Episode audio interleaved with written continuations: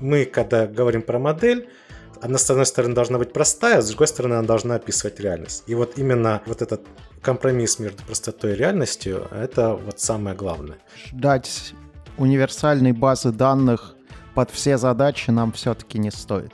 Конечно, вся сложность Каптериум в том, что люди понимают под тремя буквами разное, вот, но Каптеорема там, в принципе, достаточно четкие определения э, по поводу этих трех букв. Про три буквы хорошо. В русском языке про три буквы это нормально. Всем привет! С вами подкаст «Диван». Это легкий подкаст про разработку и около нее, под которым можно бегать по утрам, продуктивно кодить, ну или просто лежать на диване.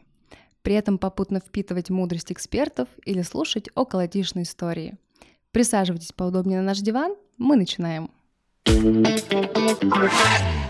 Всем привет! С вами сегодня в студии Антон и Никита. Привет, Никита. Привет, Антох. Те, кто нас слушает первый раз, а, надеюсь, таких уже нет. Вот э, те люди, которые забыли, кто мы, мы, соответственно, IT-менеджеры в компании Kiwi. Занимаемся тем, что менеджерим других программистов. Да, Никит? Ну, вроде того. Я еще все-таки больше программист, чем IT-менеджер. Но мы стремимся. Никита, короче, пишет код, а я уже, похоже, нет. Все Вроде так, да, того. Никит? Да, да, да. Еще с нами, как обычно, Алина. Алина, привет. Всем привет! Всегда рад слушать Алину. Алина нас встречает за свою рубрику «Вопросы от Алины». В конце нашего диалога с Никитой и с нашим гостем, которого мы пока что не раскрыли, она задаст свои каверзные вопросики на тему кап-теоремы. Алина, ты готова? Подготовлюсь в процессе. Молодец, это правильно. Мы продолжаем обсуждать всякие распределенные системы. В прошлый раз записались про саги, а сегодня попытаемся, как я уже сказал, поговорить про кап-теорему. И с нами в гостях Григорий Демченко. Привет. Да, привет. Гриша, расскажи нам просто про свой опыт, как у тебя в IT опыт сложился и как ты, в принципе, пришел в мир распределенных систем. Э, Ну, вообще интересный вопрос, как я оказался в IT, потому что я, в принципе, ну, заканчивал физический институт, Московский физико-технический институт, то есть я по образованию физик, но, в принципе, я там занимался всякими расчетами, численными расчетами, вот, ну, я тяготел к программированию, потом стал даже зарабатывать над тем, что программировал модели для фи- физики, кинетики и прочее. Потом занялся спектроскопией и тоже программировал модель. Ну, потом решил просто начать зарабатывать после того, как женился. Понял, что денег в науке, ну, не так, чтобы много, мягко говоря. А, Поэтому по- пошел в программирование. Было не просто в самом начале, но потом как-то втянулся и пошло-пошло. То есть а, основной такой опыт стал получать, наверное, в Яндексе. Тогда же стал заниматься, читать кучу всяких статей в распределенных системах, потому что мне было интересно, почему вообще народ так переживает по поводу того, что происходит в распределенных системах, и почему системы распределенные настолько ненадежны, столько всяких сложностей, свя- связанных с этими системами. Чем проблема, собственно? В чем проблема? Почему люди не могут просто взять, написать нормально, чтобы оно работало? Вот. Ну и в конце вот этих вот, не то что в конце, в процессе вот этих изысканий стал понимать, в чем проблема основная, не то что основная, в чем суть проблемы, так сказать, в распределенных системах. И просто смотрел вообще, что умные люди пишут в статьях и как вообще системы должны проектироваться. В принципе, мне это было интересно. Потом, то есть сначала в Яндексе я работал в картах, там с распределенными системами не сказать, чтобы много было задач, скорее мало, чем много. Вот, потом я устроился в IT э, команду. В IT команда за- занималась разработкой системы типа спаннера. Сейчас они, кстати, выпустили в open source свой продукт, над которым в том числе я тоже работал. То есть это именно распределенная база данных с распределенными транзакциями, SQL поверх этого, то есть такая мощная система, там она поддерживала распределенные локи, также поддерживала а-ля Hadoop, то есть MapReduce. Ну и сейчас работаю вот тоже над системой, которую масштабирую, а, занимаюсь в частности масштабированием системы, то есть мы предоставляем публичный API э, клаудный.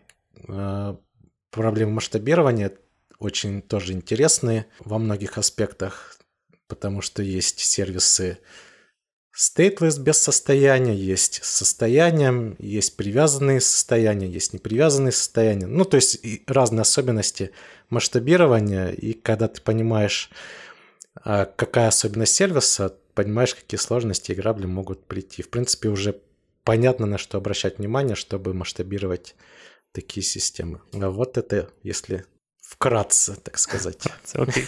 А твой опыт э, вот физический, физика, помог тебе как-то в том, чтобы стать крутым программистом?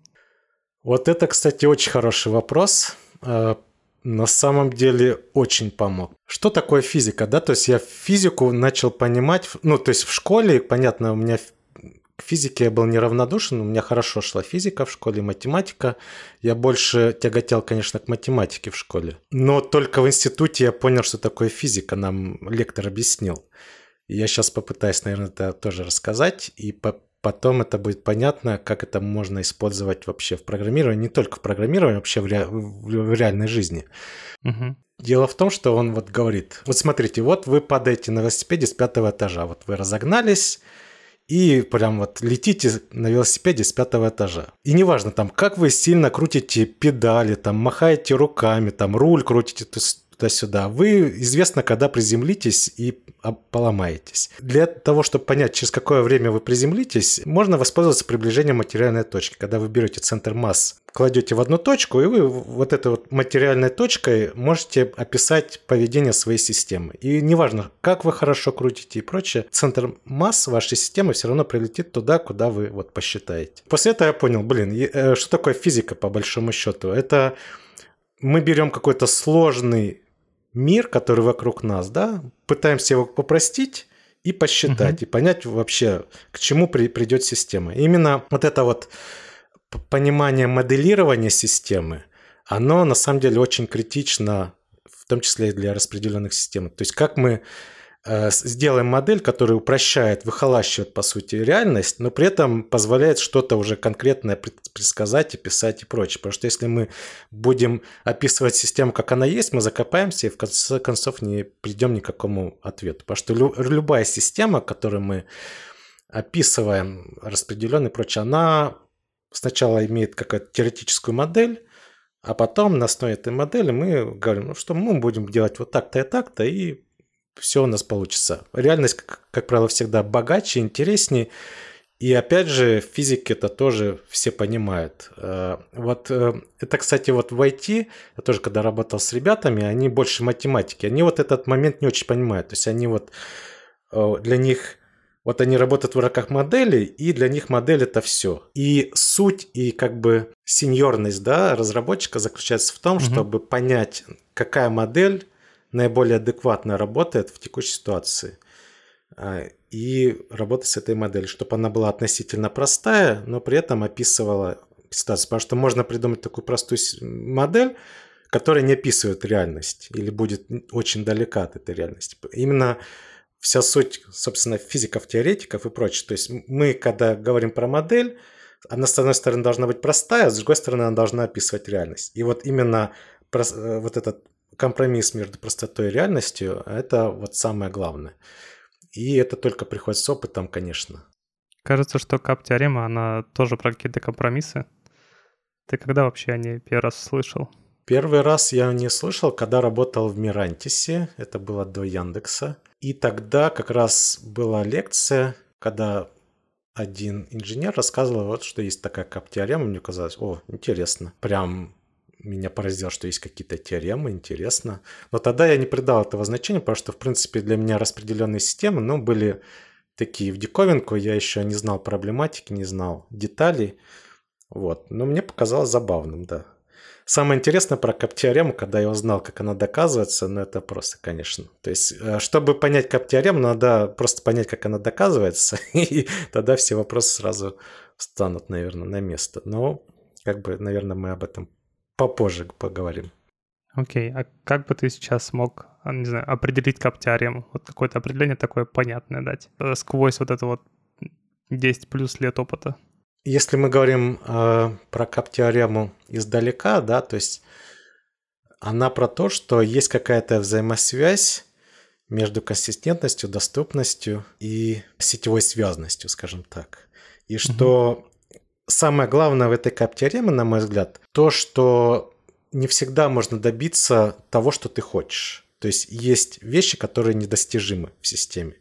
И на самом деле кап-теорема – это одна из теорем, всего лишь одна из теорем. Есть очень огромное количество вещей, которые невозможно достичь в распределенных системах. Кап-теорема просто она одна из таких громких, популярных, простых. Как бы, как бы простых, я бы сказал, тем.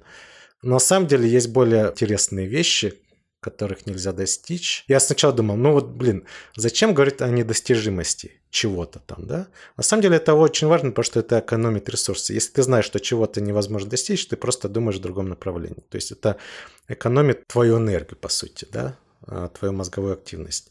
И поэтому, когда вот мы подходим, я, например, подхожу к каким-то новым задачам, я прежде всего пытаюсь понять, а вообще достижима ли она, да, то есть не всегда. Понятно, что в реальной жизни, в реальных в реальных задачах там, ну, как правило, инженер задач, ты знаешь, что задача имеет решение, надо только понять как.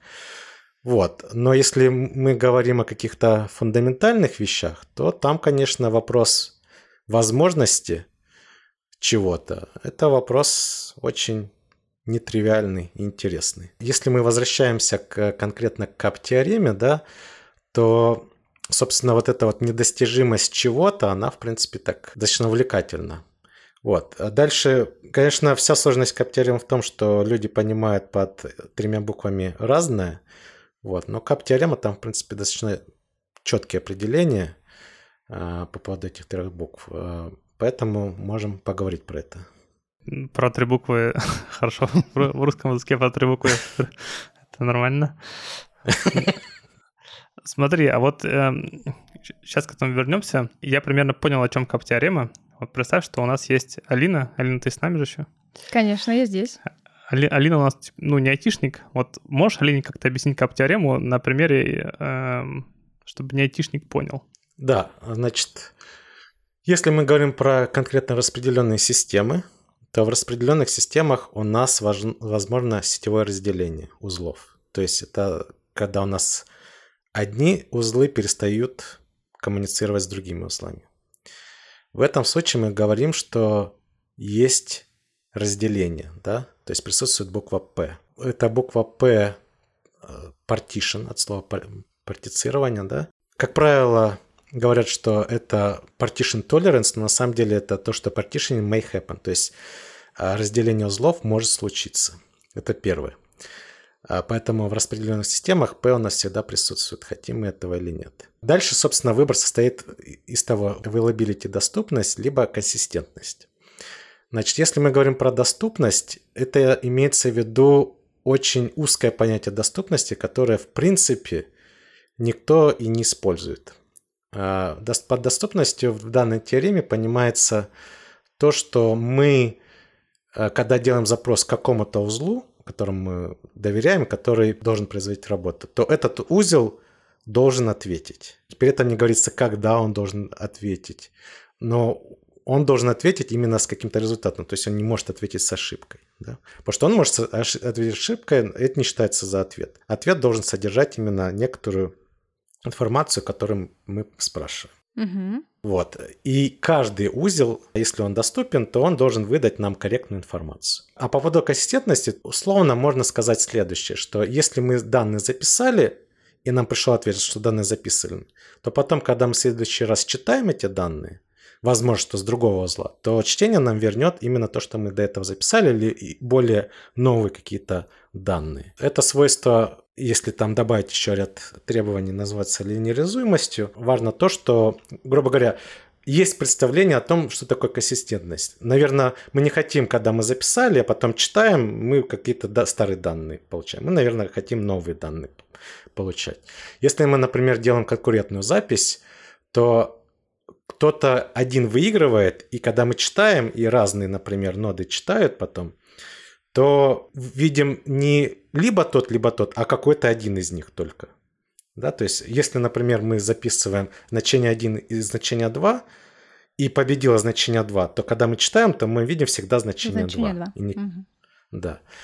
Вот, собственно, про это и теорема, что если мы выбираем, например, консистентность, то, соответственно, не может получиться так, что каждая нода будет отвечать с значением 2.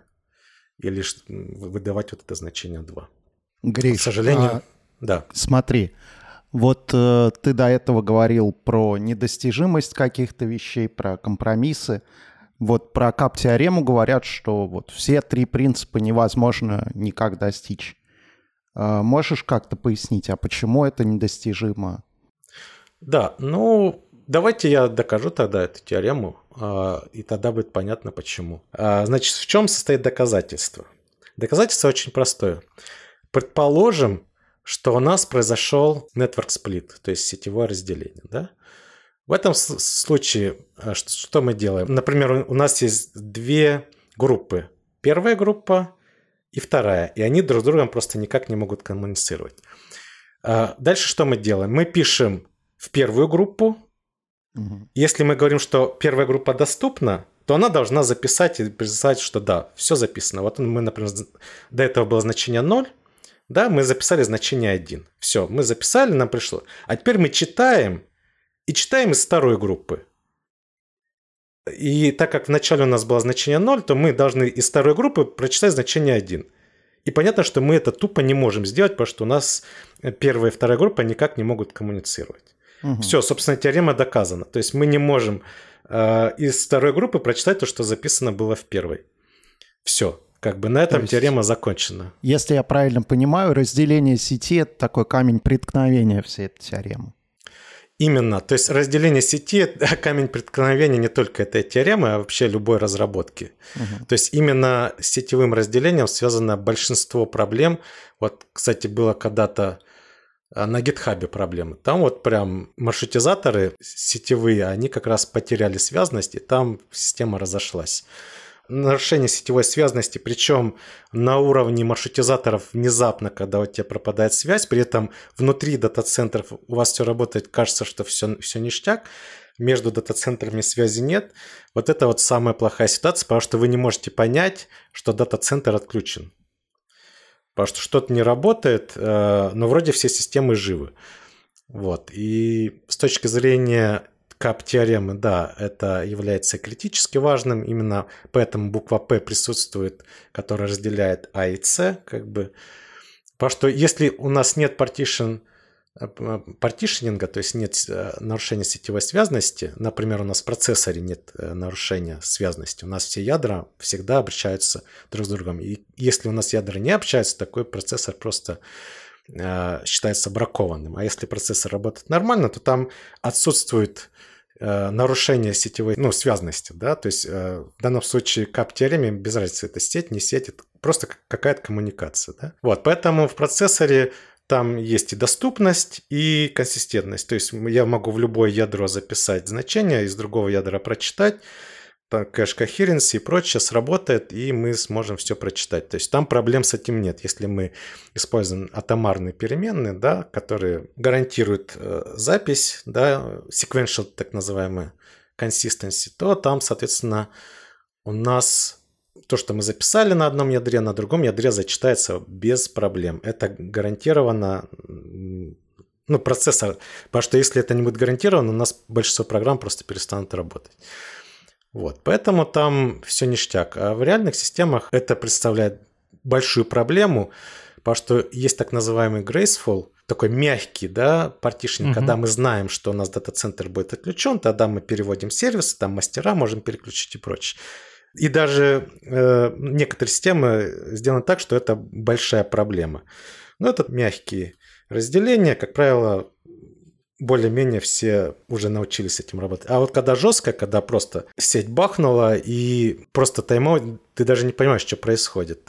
Вот и тогда, может быть, э, произойти все что угодно, начиная от э, порчи данных, заканчивая недоступностью, потому что мастера там, они думают, что они работают, никто не может переключить и прочее, прочее. То есть ну, нужны какие-то ручные действия.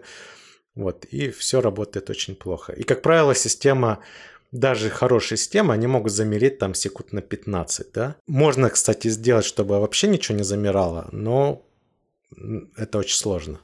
И никто так не делает. То есть всегда будет такой даунтайм в случае жесткого разделения. Но в целом, да, партишенинг — это очень больная тема для всех. То есть как бы обязательная история, вот чтобы как-то подытожить, правильно ли я тебя понял, у нас система обычно либо ЦП, либо АП реальные. Да, если мы говорим про распределенные системы, в распределенных системах у нас сеть, а сеть, она теряет пакеты. Как только угу. мы теряем пакеты, значит, у нас может быть сетевое разделение. А значит, у нас может быть партишенинг. А значит, у нас P всегда присутствует, угу. а значит, выбор между А или С. Понятно, маркетологи зря продавали нам от C-системы. Ну, почему? Дело в том, что C оно может быть разное, то есть консистентность. А, консистентность можно, например, немножко ослабить, и тогда можно на самом деле получить и доступность, и консистентность. Например, там read да, оно может иметь консистентность и ничему это не противоречит. Но это достаточно слабая гарантия, но при этом, если посмотреть всякие сиквел базы данных, read committed, в принципе, там присутствует наравне с другими более серьезными гарантиями. Поэтому иногда, если мы хотим, например, если нам достаточно какого-нибудь офлайнового среза, который был в каком-то моменте прошлом, то, в принципе, почему нет? То есть э, система может продолжать работать. Да, наверное, запись не будет проходить, но какие-то там чтения и прочее консистентные они будут. Угу. Алин, ты как, э, все поняла? Ну, не все, но частично поняла. Но я не айтишник, мне можно. Ты расскажешь? Ну, в конце перескажешься. Давай, да, я подумаю, подготовлюсь пока. Смотри, э, если взять какой-нибудь практический вариант, ну, то есть, например, мы делаем какой-нибудь мессенджер, или делаем какую-нибудь э, платилку, ну, там, типа киви кошелька, да? Какой вариант вот из этих э, двух букв, ну, там, АП или ЦП, наиболее подходит для конкретной задачи? И когда вообще эти буквы выбирают, как понять, что правильно нужно выбрать, чем чаще всего пожертвовать можно? Вот расскажи про свой опыт.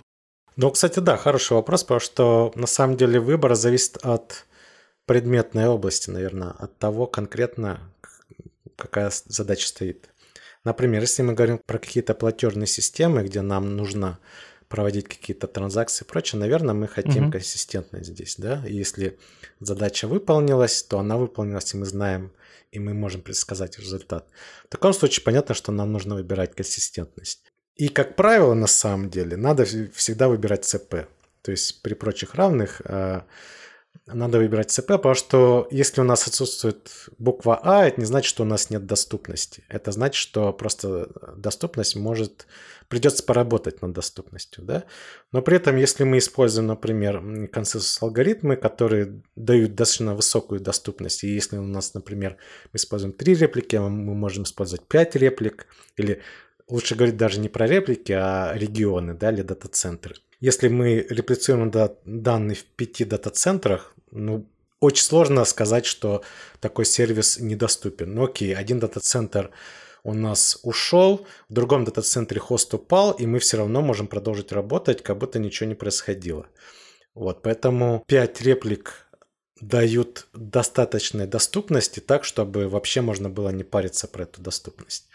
Но при этом понятно, что есть определенные накладные расходы. И мне кажется, тут, кстати, если уйти в бок, то есть, в принципе, если использовать правильные алгоритмы, да, то можно просто использовать всегда ЦП и не париться.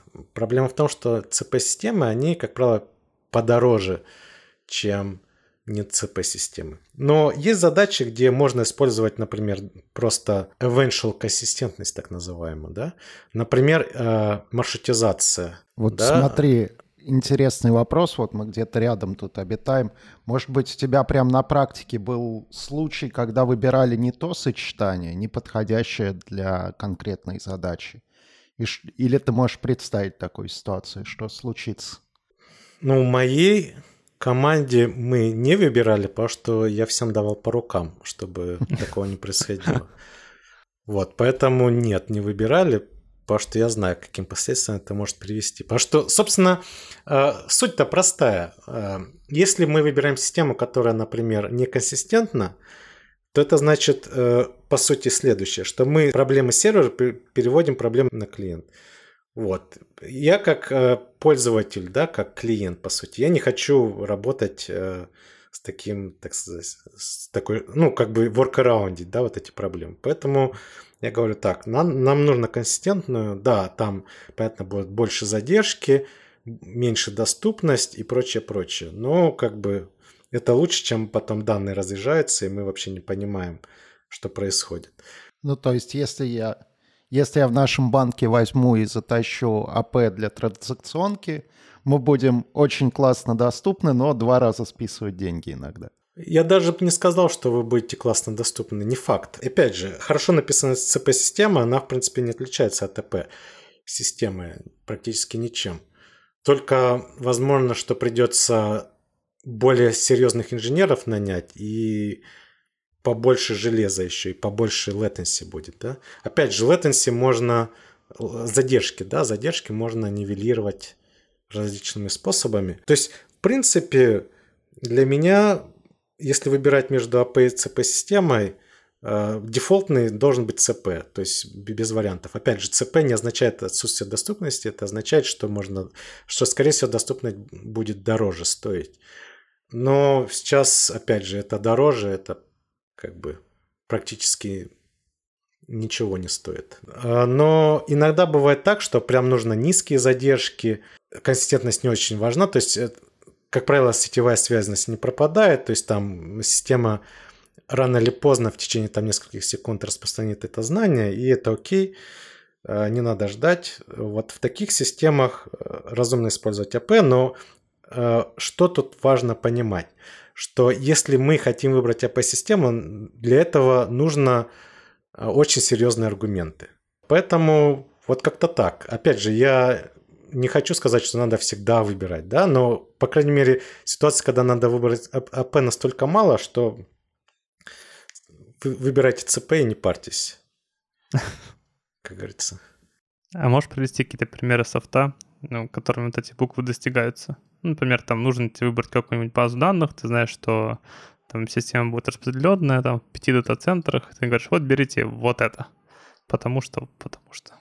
Ну, я знаю, например, когда АП можно выбрать, да, то есть когда у нас, например, есть телефоны, и надо синхронизовать данные между телефонами, и проблема в том, что ЦП предполагает, что узлы, как правило, доступны, а если узлы какие-то недоступны, то получается, что очень сложно распространить эту информацию – и тогда нужно использовать какие-то другие методы. Опять же, на сервере надо все это, чтобы было ЦП, но, то есть консистентная база данных, но между разными телефонами и сервером там уже невозможно сделать ЦП, там только АП будет работать, там нужно будет несколько другие алгоритмы. Но, наверное, я не знаю, вопрос, возможно, про то, какие конкретно базы данных можно, может ну, давай стоит я использовать или что? Попытаюсь перефразировать. Э, допустим, я там не очень свеж в, в каптеореме, но, в принципе, в определенных системах там, средненький свеж. Решил сделать свой стартапчик и такой думаю, вот мне сейчас э, надо заложиться на будущее, да, и вот сделать какую-нибудь АП-доступность, допустим. И я так возьму Монгу, например, или там я возьму Oracle себе. Вот э, что бы ты взял и почему? Не, ну если ты, например, э, не знаешь про кап-теорему, то ты не можешь сказать, я хочу взять АП-доступность, да? Поймал меня, окей, ладно. Поэтому, наверное, когда ты подходишь к данных, ты говоришь, ну, я хочу там высокую доступность. Опять же, возникает вопрос, хочешь ли, э, чтобы, например, у тебя междата-центровая какая-то история была? Или ты просто хочешь базу данных поднять с какими-то бэкапами в, одном этом самом, потому что у тебя мало денег? Ну, окей, поднимаем базу данных, Postgres – с бэкапами. Если у тебя этот хост уйдет, ну, как бы поднимешь ручками и прочее. Это, опять же, не, не про распределенные системы, а просто про такой pet project, да, скорее мы говорим. Ага. А если мы говорим про промышленные системы, опять же, помещается ли на одном хосте база данных или не помещается? Вот это критический вопрос, потому что, как правило, большинство вещей, они просто тупо помещаются на одну базу данных, на одном хосте. А дальше, кстати, интересный вопрос, потому что когда мы говорим про MySQL, а, почему я MySQL, про, про SQL вообще, SQL база данных, угу. там, как правило, говорится про асинхронную репликацию или синхронную. И есть еще полусинхронную или полуасинхронную, не знаю как точно. И это, конечно, полный трэш, потому что э, что такое синхронная репликация? Мы ждем подтверждения на другой реплике, да? Соответственно, если у нас uh-huh. partition случается или какая-то потеря сетевой связности, то у нас все встает полностью. То есть, э, в принципе, кстати, вот такая система синхронная подтверждает кап-теорему прям 100%. То есть, если у нас, по сути, это система ЦП, причем availability это такая полная, ну, как бы, она и так полная, но в данном случае она настолько резкая будет, потому что, как правило, полная не нужна, а тут, получается, прям даже обычная доступность теряется. То есть, о чем я говорю? Что если у нас происходит э, потеря связности между двумя хостами, мастером и слейвом, или лучше сейчас говорить лидером и парticipant, да, ну, у нас просто как бы база данных перестает работать, перестает принимать запросы да, то есть либо она переходит в лидон режим, что в принципе может быть неплохо, но записи точно у нас пропадают. Вот, поэтому синхронная репликация, она ну, как бы не отвечает на самом деле современным запросам, она плохая. А синхронная тоже плохая. Она, возможно, чуть получше в каком-то смысле, но что может произойти? То есть у нас а, мы, когда записываем данные, мы не ждем репликации, да? А, и, как правило, это работает, но как при потере, опять же, сетевой связности мы начинаем писать, репликация не происходит, соответственно, потом происходит э, переключение лидера, и у нас данные, получаются устаревшие, и потом у нас начинают разъезжаться базы данных. Нужно нам мержить эти базы данных, мы не знаем как и прочее, прочее. Вот, то есть у нас асинхронная репликация как раз это АП получается у нас. Мы теряем консистентность и огребаем геморрой в случае э, сетевой связности, потери сетевой связности. И, соответственно, тут, кстати, вот прям кап-теорема прям очень хорошо ложится. И есть у нас полусинхронная репликация, которой мы сначала ведем себя как синхронную в течение какого-то небольшого промежутка времени, например, 500 миллисекунд, а потом переключаемся в асинхронную. То есть, в принципе, мы как бы пытаемся и то, и то сделать. На самом деле, в случае партишн, партишнинга у нас система переходит, по сути, в асинхронный режим со всеми последствиями асинхронного режима. Ну, как бы, привет. То есть, полуасинхронный режим или полусинхронный, он, собственно, АП э, режим. Вот, со всеми вытекающими. А, еще раз, а, если мы говорим про SQL базы данных, то надо использовать алгоритмы консенсуса, поверх э, базы данных или встроенный в базы данных, чтобы происходила репликация не вот эта вот синхронная, синхронная, полусинхронная, которая не является нормальной репликацией от слова совсем, а именно использовать консенсусную репликацию. Давай я расскажу нашу историю. Мы когда недавно выбирали распределенную базу данных. Вот э, были там до этого SQL, NoSQL, да, и там сейчас теперь есть NewSQL. Мы вот выбрали так называемый CockroachDB, ну, мы называем это тараканом просто, в том числе потому, что мы смотрели на всякие Jepson-тесты, то есть тесты на скалоустойчивость. Можешь ты рассказать вообще про что это и почему им можно верить или нельзя им верить? Ну, верить никому нельзя, но Джепсон, э, так сказать, доверие больше вызывает, чем отсутствие Джепсона, да, то есть отсутствие Джепсона ни о чем не говорит, но присутствие о чем-то договорит, да. Ага. Опять же, давайте немножко, может, в бок или отскочим, да, и расскажем вообще, что это такое и почему это важно. Дело в том, что распределенные системы, одна из сложностей в том, что там бывает конкурентность достаточно большая. То есть что такое конкурентность? Одновременно происходят какие-то операции, и мы не знаем, какова последовательность реальных операций, реального применения этих операций на хостах будет. Вот. А количество комбинаций, как правило, это экспоненциально, поэтому, чтобы проверить систему, а, ну, практически нереально, если просто делать это какие-то интеграционные тестирования и прочее. То есть это надо прям долбить систему какими-то разными краевыми условиями, когда система, и тогда система начнет вести себя очень забавным способом, как правило то есть начнет именно теряться консистентность, инварианты и прочее. Потому что, ну, реально, это, чтобы написать все правильно, это очень сложно сделать. Э, такие консистентные системы. Вот. И как раз э, Афир, э, который сделал этот Джепсон и прочее, я, кстати, очень рекомендую прочитать все его статьи, по крайней мере, части. Э, статей, потому что он там именно про каптиорему тоже в том числе и говорит, и там какие-то вещи я у него прочитал. Про консистентность очень много говорит, про разные формы консистентности, про то, как верифицировать эту консистентность. Например, может быть такая ситуация, когда сеть в одну сторону идет пакет, а в другую не идет. И прикол в том, что Рафт, например, он теряет доступность, может потерять доступность в этом случае. И система может стать, потому что э, пинги могут проходить, э, но при этом лидер ничего не может сделать.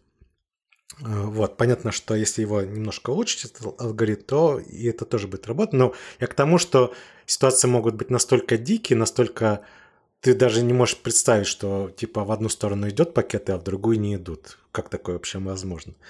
И даже вот рафт алгоритмы могут из этого страдать.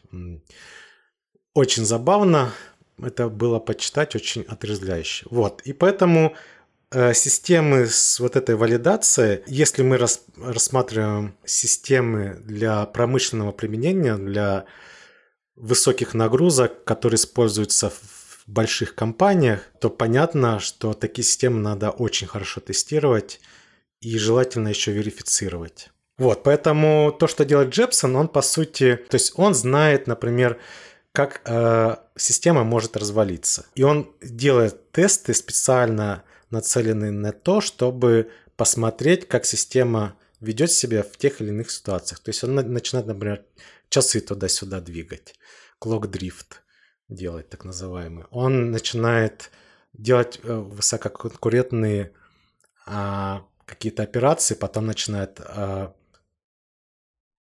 крышить хосты, начинает убирать сетевую связность и прочее. Например, восстанавливать сеть, убирает сеть, восстанавливает и делает вот разные такие штуки и смотрит, как система себя ведет. И большинство систем просто разваливается э, рано или поздно. Он просто знает болевые точки.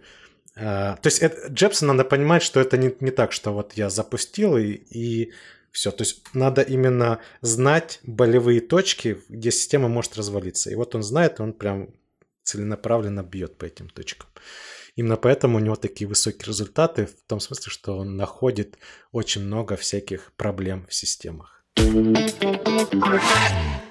Мы с тобой только что проговорили про Jepson тесты, да, и то, как текущие системы им удовлетворяют или не удовлетворяют, да, что они делают. А как ты считаешь, какие изменения в, а, в каких-нибудь, может быть, требованиях, целях распределенных систем ожидаешь в будущем? Как вообще это может повлиять на применение кап-теоремы в работе?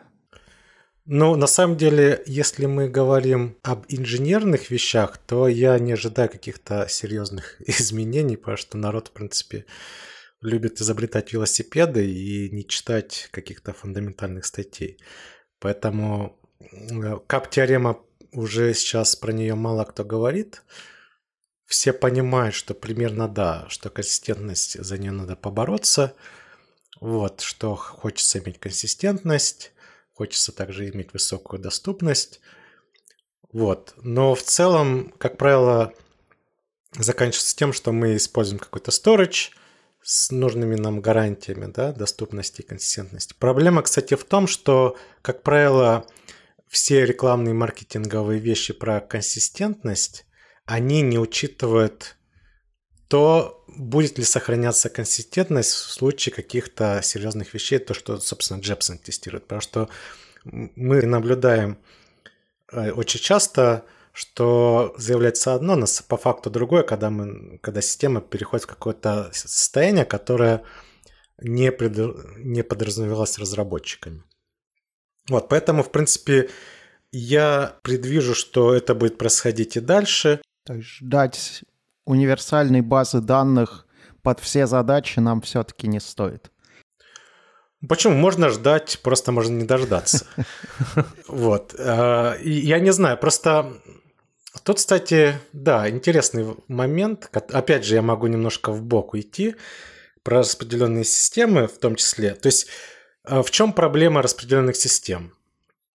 А, одна из проблем. Ну, одна из проблем я уже сказал, что люди не, не знают фундаментальных алгоритмов часто, которые занимаются да, а, этими системами. А второй момент, что по сути нет нормальных примитивов, которые можно было бы использовать для распределенной системы. То есть вот когда мы говорим про конкурентное программирование, у нас там есть мьютексы, семафоры, очереди, все, полный спектр удовольствия, так сказать. Про распределенную систему, вот какие у нас есть примитивы? Да никаких. У нас есть э, хэшмапа распределенная? Нету. То есть мы, когда говорим э, про персистентный слой, мы говорим про базы данных. А почему мы не говорим про примитивы, которые мы можем использовать? Э, для распределенных систем. По сути, можно уже вот этот слой э, База данных, она состоит из этих примитивов. Можно просто разделить и использовать приложение более нативно, более э, гибко, более интересно, и, и это будет более производительно. Но почему-то не делается, потому что почему-то по какой-то причине примитивы распределенных систем, они не создаются. И для меня это очень большой вопрос. Почему? Вот одно из развитий я бы видел именно в создании этих примитивов. Понятно, что есть примитивы, например, на Zookeeper есть там распределенные локи, есть еще там какие-то вещи, но это не те примитивы, это клиентские примитивы с использованием какого-то э, ремоутного сториджа, удаленного сториджа. А я говорю про примитивы, которые сами в себе содержат э, то, что уже нужно. Например, я хочу in-memory консистентную хэш-мапу, которая, например, большая, которая не влезает в память. Это распределенный примитив, который можно реализовать. Это очень сложно реализовать на самом деле, но если я реализовал, я могу использовать дальше во многих областях гораздо более эффективно, чем если я буду использовать какой-то storage и думать, какую схему мне применить. Вот. И так далее. Опять же, очередь. Э, очередь э, можно же сделать примитив очередь. Можно не использовать сервис как очередь, а можно использовать примитив как очередь, да, и так далее. То есть почему-то, когда мы говорим про распределенные вещи, мы э, говорим про использование сторонних сервисов вместо, вместо того, чтобы использовать примитивы. Если мы говорим про кап-теорему, то, мне кажется, надо понять, что, что нам дает кап-теорема. Кап-теорема нам дает понимание о том, что мы можем ожидать от доступности, консистентности и прочих вещей. Если мы немножко еще, еще поймем, что реально нам нужно с точки зрения инженерной, то может оказаться, что реально, вот это в моей практике я постоянно встречаюсь, нам нужно оценивать вероятности того или иного события. И вот правильная оценка вероятности, в принципе, ну, такое, типа, ну, примерно вот это, то есть нет такого консистентного, что ли, подхода к оценке этой вероятности, как система будет себя вести. Но вот такого, например, я не видел, чтобы смотреть динамику системы с учетом различных отказов и смотреть, например, как можно повысить доступность. Ведь доступность, она складывается из многих факторов, в том числе э, того, как работает сам алгоритм.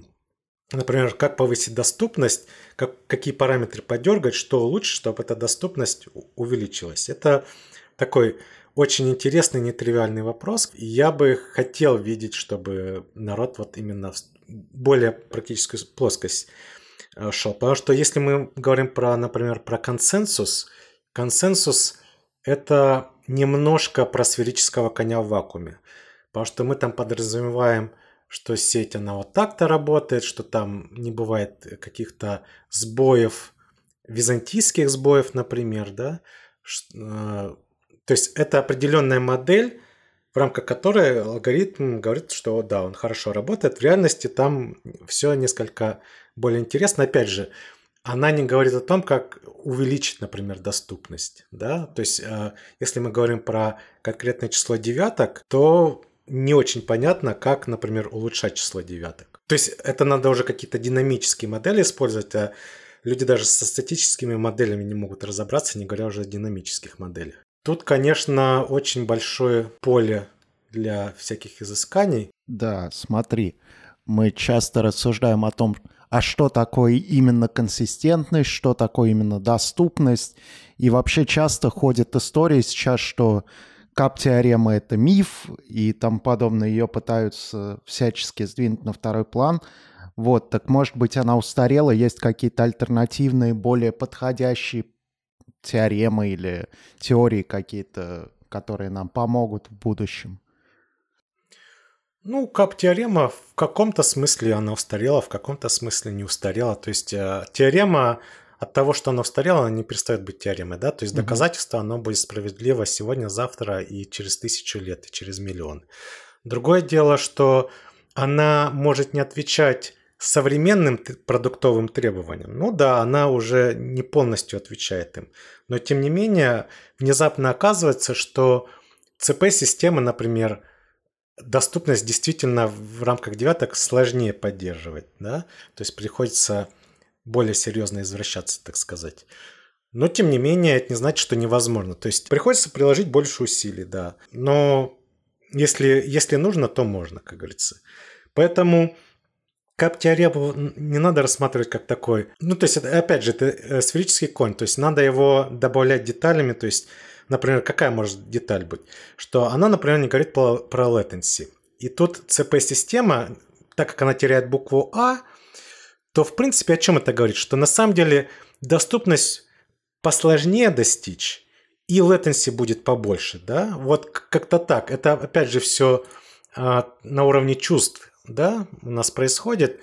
Но, по крайней мере, опять же, невозможно это доказать, да, но вот как-то так, потому что АП-системы, они все-таки, ну, там и latency ниже, и проще с доступностью. Вот. Но, опять же, это не важно, что CP-система не может быть более доступной, чем АП. Можно сделать CP-систему, которая будет сильно более доступна, чем другая АП-система. Просто надо приложить больше усилий. Ну, то есть мы должны добавить в текущую теорему просто больше деталей в каком-то виде, если я правильно понимаю. Непонятно, какие детали тут можно добавить, потому что когда мы Latency добавляем детали, те, теорема, теорема может развалиться, потому что есть вот Парцельс или как-то там теорема. Но, блин, я не нашел формулировки этой теоремы, угу. тем более доказательства. То есть там, так, так сказать, слова. То есть я видел там словоблудие, но я не видел там именно с математической точки зрения именно формулировка теоремы и ее доказательства. А, поэтому, ну, это как бы, можно сказать, развитие, но, на мой взгляд, это примерно, ну, не, не очень удачное развитие, на мой взгляд, потому что опять же, кто-нибудь говорит сейчас про эту штуку? Понятно, что есть понимание, что да, вот вообще-то latency еще важно, что можно там что-то потерять иногда, если что-то произойдет. Но это как-то выглядит очень как-то не очень прикольно, скажем так. Опять же, с теоретической точки зрения это выглядит как вилами по воде, то есть непонятно, как именно модель можно нормальную сделать. То есть пока это все сыровато, на мой взгляд. Mm-hmm. Я не видел, чтобы как-то оно развивалось. Как теорема, опять же, доказательство там примитивное. Хочешь верить, хочешь не верить, но доказательство есть, оно будет всегда работать. Другое дело, да, тебе не нужно, чтобы каждый хост, например, отвечал правильно. Тебе нужно, чтобы хотя бы какой-то хост отвечал правильно, и ты мог отличить, какой хост ответил правильно, какой неправильно. Если ты можешь отличить, ну как бы все. Поэтому на тебя availability ты можешь поднять а, не используя тот факт, что каждый хост должен ответить. Нужно лучше понимать теорию, в общем. Да, просто лучше именно понимать кап-теорему, понимать ее ограничения, понимать, что это не святой грааль, а лучше вообще понимать, как алгоритмы работают распределенных систем. И конкретно, на самом деле, есть самый главный алгоритм, это алгоритм консенсуса. Надо хотя бы понимать, что такое алгоритм консенсуса, чтобы говорить про консистентность, потому что без консенсуса невозможно говорить про консистентность в распределенной системе. Его просто нет. Точнее, консенсус это не, не один алгоритм. Э, просто консенсус это требования к алгоритму, да, скажем так. И без понимания вот этих требований, ну, как бы в распределенных системах просто дальше двигаться, на мой взгляд, не очень просто. Не могу не спросить. Э, если мы поговорили про кап-теорему, то если говорить в общем про распределенные системы, может, их тоже нужно как-то отменить. Ну, там, например, недавно я читал там про Amazon, что они решили вернуться к монолиту. Э, там вроде статья говорилась о том, что в основном про деньги и огромную экономию, что они ушли от serverless, но, с другой стороны, им дало это какую-то предсказуемую масштабируемость и вроде бы достаточно легкую. Может быть, монолитная структура, она все-таки более устойчива и, наверное, ну, опять вернулись к тому, что было когда-то. Что думаешь про это? Не, но я думаю, вот как в Uber, они там, я не помню с чего с чего, они же сначала с MySQL на Postgres переходили, говорили, о, как круто, вот мы перешли. А потом с Postgres опять на MySQL, или наоборот, я не помню. Ну, короче, они туда-сюда переходили, ага. каждый раз у них все было круто. Ну, как бы, ну, прикольно, конечно, такое наблюдать. Я понимаю, о чем пишет Amazon. То есть, зачем нужны микросервисы?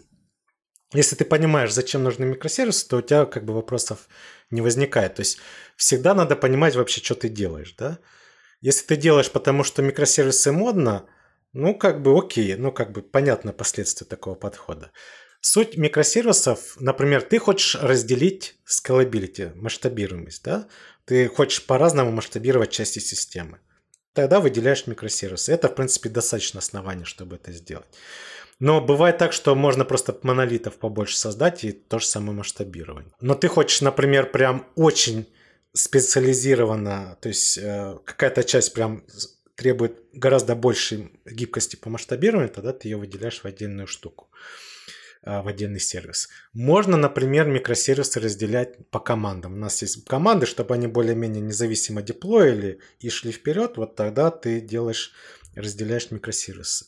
Но микросервисы имеют свою стоимость, и ты должен понимать, какая стоимость микросервиса, потому что теперь тебе надо поддерживать совместимость прямую обратную, вот над этим думать. Если тебе надо выкатить какую-то фичу, ты должен сначала выкатить на сервере, потом на клиенте. То есть и вот эти вот моменты ты уже не просто можешь делать изменения. Если ты понимаешь трейдофы и понимаешь последствия, окей, делаешь. Проблема в том, что если ты не понимаешь, что ты делаешь, тогда ты будешь приходить к таким замечательным статьям. Вот, и все. То есть это вопрос, так сказать, глубокого понимания последствий твоих решений. Собственно, кстати, я всегда говорю своим разработчикам, чем отличается сеньорный от супер сеньорного, или чем сеньорность, так сказать, подтверждается? То, что ты понимаешь последствия своих решений. Ты знаешь, что если ты сделаешь так, то будет вы огребете так, так и так. И это может быть окей. Вот, то есть ты понимаешь трейдов и понимаешь э, последствия и принимаешь решение. Если ты джуниор, то ты просто даже не знаешь, как подойти к проблеме, какие вообще существуют решения. А сеньорность, ты понимаешь, как, какой э, спектр решений, и какой из них будет наиболее оптимальный в данной ситуации. Э, с течением там завтра, через месяц, через год и так далее. Все. Это вот именно различие в сеньорности. Окей, okay, спасибо. Никита, у меня вопросы закончились. У тебя как? Ну да, я думаю, тут, в принципе, мы проговорили все интересно. У меня накопились. Ну, давай, Алина, тебе дорогу. Да, Гриша, у меня будет к тебе э, три вопроса. Слушай, вот ты говорил, что про кап-теорему сейчас мало кто говорит. А как ты вот вообще оцениваешь знания о кап-теореме там у других специалистов и команд? Я могу сказать, что Кап-теорема, наверное, нужна, когда ты первоначально дизайнишь систему. Как правило, когда ты дизайнишь систему, ты используешь уже готовые компоненты, где, в принципе, более-менее понятны характеристики. И поэтому кап-теорему, как правило, все слышали, не очень понимают, а про что она речь, ну, понимают, что, ну, как-то, да, за консистентность надо побороться, условно говоря. Ну, как бы этого, в принципе, достаточно чтобы идти вперед. То есть есть понимание, что консистентность стоит дороже и доступность может быть ниже, когда мы требуем консистентности. В принципе, вот этого понимания достаточно, и оно практически у всех есть. Угу. Но если все-таки кто-то решит э, углубиться, да, и изучить ее или начать работу с распределенными системами, вот можешь дать какой-то совет или рекомендацию, там, с чего начать? Да, есть совет. То есть, э, в принципе, когда я спрашиваю конкретно про кап-теорему, там как бы все вот эти мифы, все вот это, что P это partition tolerance, вот это все начинается, А это availability. Понятно, что там все мифы, но еще раз, тут важно не внимание к деталям с точки зрения инженера, а важно понимание общее, иметь представление, что про консистентность. Если мы говорим про э, что могу порекомендовать, для всех кто хочет начать, я всегда рекомендую вот эту занудную книжку Introduction to Reliable and Secure Distributed Programming. По-моему, да, уже вышло второе издание. Рекомендую именно второе издание. Там начинается с азов. То есть там предлагается акторная модель, взаимодействие узлов, коммуникации, какие бывают коммуникации. И что самое главное в этой книге, ну, во-первых, там даются куча алгоритмов с доказательствами, с инвариантами. То есть какие инварианты, например, предоставлять. Там вот из этих строительных блоков строится, по сути, все идет к тому, чтобы построить потом консенсус. То есть самая последняя глава, она про консенсус. Вот. И что самое интересное, там говорится про византийские вещи. То есть э, во втором издании добавили как раз византийские штуки, что, на мой взгляд, очень классно. Потому что именно реальная система, она византийская. Поэтому рафт в реальной системе может сбоить. Потому что что такое византийская система? Это когда у нас происходит... Э, например, мы послали пакет, а там биты поменялись, условно говоря, да, и пришел другой пакет. Или там э, процессор сбойнул, он что-то послал не то, и если мы начнем как бы смотреть, что может получиться, то система может развалиться даже на рафте. Вот. И там говорится, как подходить к таким вопросам, что делать. То есть я рекомендую вот эту книжку всегда почитать для начала, а потом уже можно с этим фундаментальным знанием уже можно все, все что угодно дальше читать. Круто, спасибо. Я думаю, нашим слушателям это будет тоже полезно. И тогда последний вопрос. Название нашего подкаста The One, оно и про диван, на котором можно сидеть, и игра слов Dev разработка и The One тот самый избранный. И в связи с этим вопрос. Скажи, пожалуйста, а что в IT тебя драйвит и вдохновляет? Может быть, это какое-то, не знаю, событие, которое повлияло на твое отношение к IT, или человек, который тебя воодушевляет. Вот компьютер — это такой тупой болван, да? Но этого тупого болвана можно написать какую-то такую программу, заставить его работать, причем оно может работать круче тебя, быстрее там и прочее. И вот это ощущение того, что ты можешь заставлять вот этого тупого болвана делать то, что тебе хочется, и оно будет всегда делать то, что тебе хочется, если ты все правильно сделал. Вот это вот ощущение, конечно, прикольное. То, что ты вот что-то придумал такое, сделал, и оно именно работает так, как ты хочешь, класс. Потому что от человека добиться такого, ну, сегодня он сделает, завтра не сделает. А компьютер, он тебе сделает сегодня, завтра и послезавтра отлично. Вот, поэтому очень классно вот такое ощущение, что ты типа контролируешь и можешь, так сказать, делать то, что ты захочешь. То есть такой волшебная палочка, которой приходится применять очень много усилий, но которая дает тебе то, что ты желаешь. Очень классное ощущение. Прикольно. Интересно ответил. Спасибо тебе большое. Итак, мы за сегодня обсудили, что такое кап-теорема что это за три буквы, э, из которых она состоит? Какие-то границы применимости, где лучше применять АП, где СП, где оси. А, немножко затронули будущее распределенных систем. И, конечно же, не забыли вопросы от Алины. У нас есть еще такой мини-рубрика, это вопросы к ведущим. Эм, Алина, доступность или консистентность? Консистентность. КП рулит. Да, окей. А, Никита, а ты что думаешь? Ну да, на эту тему было интересное рассуждение. То есть ЦП действительно нам объяснили, что система более, скажем так, в частых случаях можно выбирать просто ЦП и не забивать себе голову выдумками с АП. Но на самом деле для меня вот самое ценное сегодня, наверное, очередное подтверждение, что надо думать в первую очередь, когда ты что-то выбираешь. Отлично. Мне кажется, на этом можно как раз завершить наш подкаст. Спасибо Никите, спасибо Алине, спасибо Грише, что был с нами. Всем пока. Время освобождать диван.